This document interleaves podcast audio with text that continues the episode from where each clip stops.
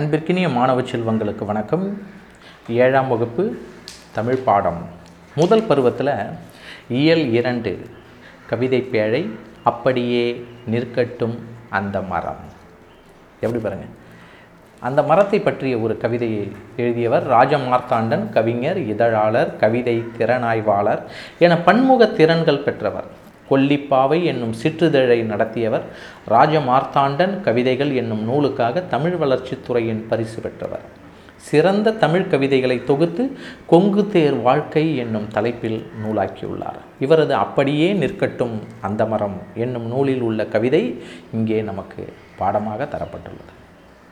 இந்த பாடத்திற்கு நுழையும் முன்பாக நில மடந்தைக்கு இயற்கை சூட்டிய மணி மடு மகுடங்களே மரங்கள். அவை மனித வாழ்வியலோடு பின்னி பிணைந்தவை. மரங்களை பற்றிய நினைவுகள் பெரும்பாலான மனிதர்களின் உள்ளங்களுக்குள் புதைந்து கிடக்கின்றன. கால வெள்ளத்தில் மரங்கள் மறையலாம். அவற்றை பற்றிய நினைவுகள் மறையாது என்பதை விளக்கும் கவிதை ஒன்றை ராஜமார்த்தாண்டன் என்கின் என்பவருடைய கவிதை. படித்து பார்க்கலாமா? கேட்டு பாருங்க. ஊரின் வடகோடியில் அந்த மரம். ஊரின் வடகோடியில் அந்த மரம்.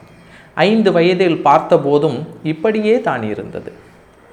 ஐம்பதை தாண்டி இன்றும் அப்படியே தான். தாத்தாவின் தாத்தா காலத்தில் நட்டு வளர்த்த மரமாம். தாத்தாவின் தாத்தா காலத்தில் நட்டு வளர்த்த மரமாம். அப்பா சொல்ல கேட்டிருக்கிறேன். பச்சை காய்கள் நிறம் மாறி செங்காய் தோற்றம் கொண்டதுமே சிறுவர் மனங்களில் பரவசம் பொங்கும். சிறுவர் மனங்களில் பரவசம் பொங்கும். பளபளக்கும் பச்சை இலைகளூடே கருநீல கோலி குண்டுகளாய் நாவர் பழங்கள் கிளைகளில் தொங்கும். பார்க்கும்போதே நாவில் நீர் ஊறும். பளபளக்கும் பச்சை இலைகளூடே கருநீல கோலி குண்டுகளாய் நாவற்பழங்கள் கிளைகளில் தொங்கும். பார்க்கும்போதே நாவில் நீர் ஊறும். காக்கை குருவி மைனா கிளிகள் இன்னும் பெயரறியா பறவைகளுடன் அணில்களும் காற்றும் உதிர்த்திடும். சுட்ட பழங்கள் பொறுக்க சிறுவர் கூட்டம் அலைமோதும். சுட்ட பழங்கள் பொறுக்க சிறுவர் கூட்டம் அலைமோதுமாம் அந்த மரத்தடிகள் வயது வந்த அக்காக்களுக்காய் கையில் பெட்டியுடன் ஓடி ஓடி பழம்பொறுக்கும் தங்கச்சிகள். வயது வந்த அக்காக்களுக்காய் கையில் பெட்டியுடன் ஓடி ஓடி பழம்பொறுக்கும் தங்கச்சிகள். இரவில் மெல்லிய நில ஒளியில் படையெடுத்து வரும் பழந்தின்னி வவ்வால் கூட்டம்.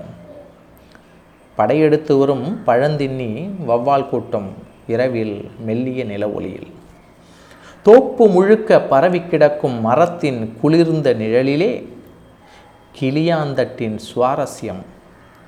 புளிய மிலாருடன் அப்பா வரும் வரை. தோப்பு முழுக்க பரவி கிடக்கும் மரத்தின் குளிர்ந்த நிழலிலே கிளியாந்தட்டின் சுவாரஸ்யம் புளிய மிலாருடன் அப்பா வரும் வரை. நேற்று மதியம் நண்பர்களுடன் என் மகன் விளையாடியதும் அந்த மரத்தின் நிழலில்தானே. நேற்று மதியம் நண்பர்களுடன் என் மகன் விளையாடியதும் அந்த மரத்தின் நிழலில்தானே. பெருவாழ்வு வாழ்ந்த மரம் நேற்றிரவு பேய்க்காற்றில் வேரோடு சாய்ந்து விட்டதாமே. பெருவாழ்வு வாழ்ந்த மரம் நேற்றிரவு பேய்க்காற்றில் வேரோடு சாய்ந்து விட்டதாமே. விடிந்தும் விடியாததுமாய் துஷ்டி கேட்கும் பதற்றத்தில் விரைந்து செல்கிறார் ஊர் மக்கள். பெருவாழ்வு வாழ்ந்த மரம் நேற்றிரவு பேய்க்காற்றில் வேரோடு சாய்ந்து விட்டதாமே.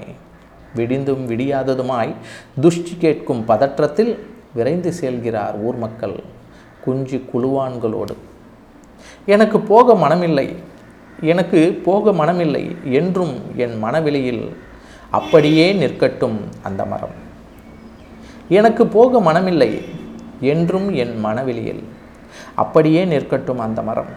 குன்றுகளின் நடுவே மாமலை போல அப்படியே நிற்கட்டும் அந்த மரம். குன்றுகளின் நடுவே மாமலை போல.